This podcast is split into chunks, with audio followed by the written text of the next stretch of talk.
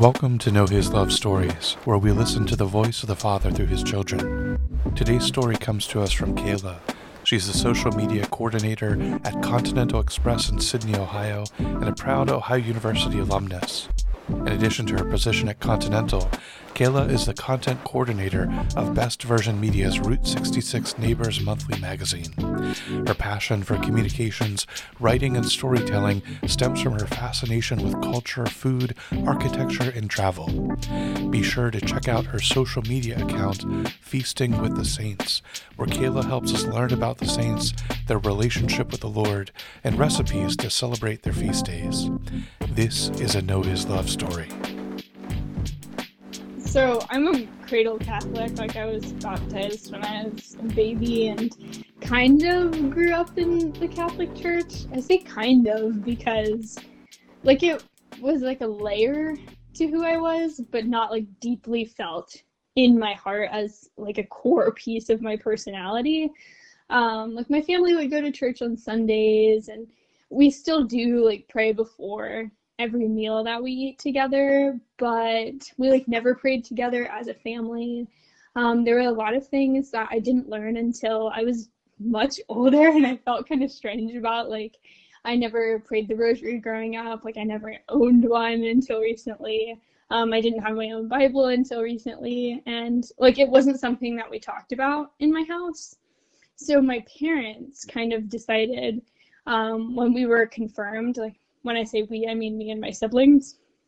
Um, when we were confirmed, we would be like adults in our faith and we could kind of choose if we wanted to go to church or not. So I chose to not go. Like it didn't really have a lot of meaning in my life, um, other than like this one hour that I had to go to on Sunday mornings. So I just kind of stopped going to church, stopped going to mass. I unenrolled in like the voluntary um, CCD classes because I went to a public high school, um, and I've always been like going to public education.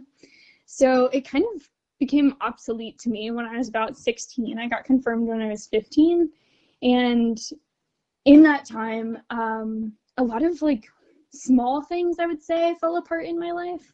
Like I had really rooted the value of who I was really deeply into like good grades and like friends and a busy schedule.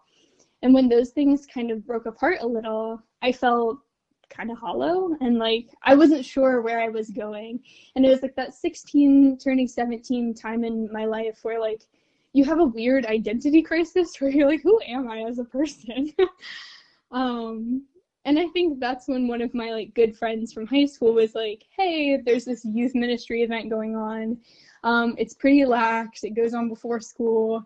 We're having breakfast like at like six in the morning, and immediately I was like, that does not sound like my cup of tea because it's very early.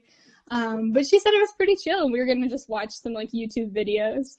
And we went, and I know everybody from my high school because I go, I went to like a really really small one, but it was like this new conversation of like these kids who were in my math classes and on my sports teams at this like breakfast event watching Father Mike Schmitz videos and they were talking just about like how they felt Jesus's love and I had just never heard my classmates and people even kind of close to me ever talk to me like this before.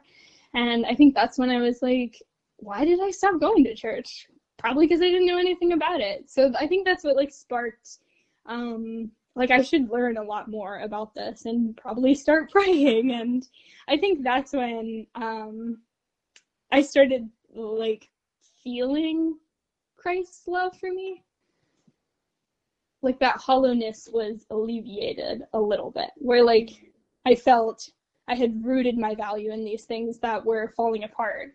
And my my friends and classmates and peers were like telling me like your value was never in that anyway and like jesus has loved you through all these things. And i'm like whoa that's crazy. How? I feel like at one point in my life like i and i, I still am people are like an equal of both introvert and extrovert. But i feel like i really kept catholicism and my faith and like love for and from Jesus as like this topic that wasn't to be talked about. Probably from like growing up in a household where we didn't talk about it.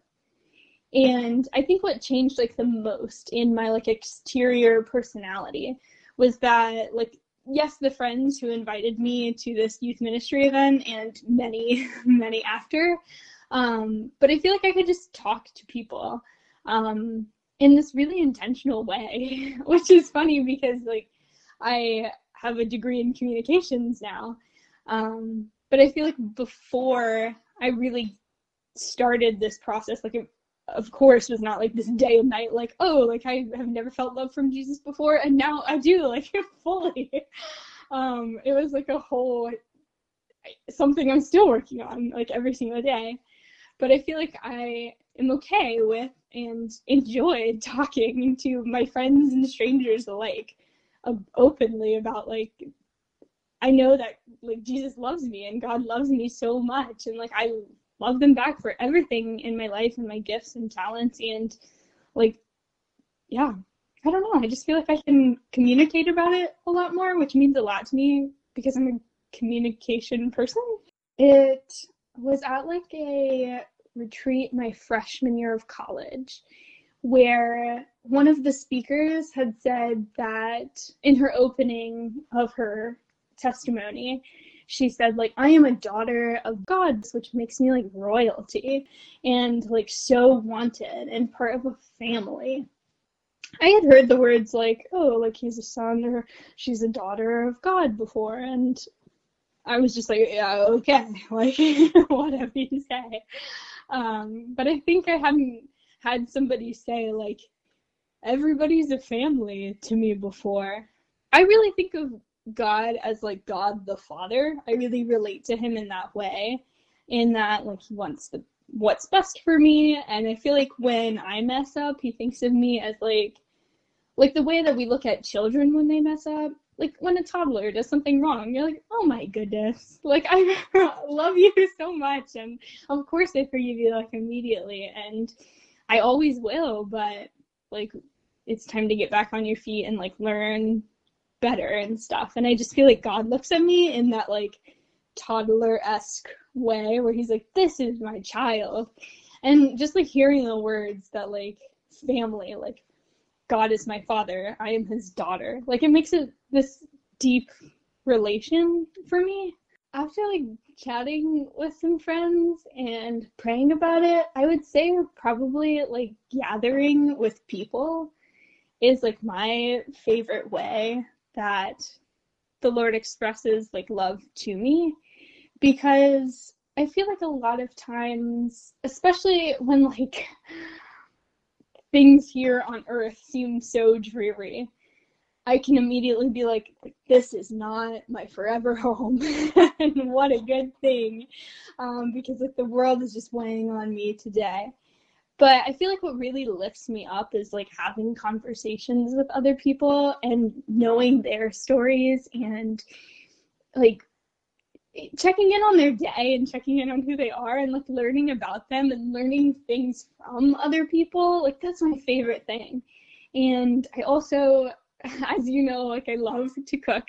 And i love to like gather people together like at a table whether it's just like getting coffee with a friend or making food for other people to like help them along in their day or make them happy in some way and then just conversing with them in a really intentional way because if, especially like the past year um, when i ask people like how are you doing? I kind of like cringe a little when they're just like oh okay how are you? because it's such like an automated response when like I really just want to like hear other people's stories. Like I like storytelling, but I like learning and hearing stories from other people. So I feel like when I'm gathered with like a group of people and I can just like know what's on their heart, like what a beautiful thing. Like they shared a piece of their heart with me and like that means a lot to me.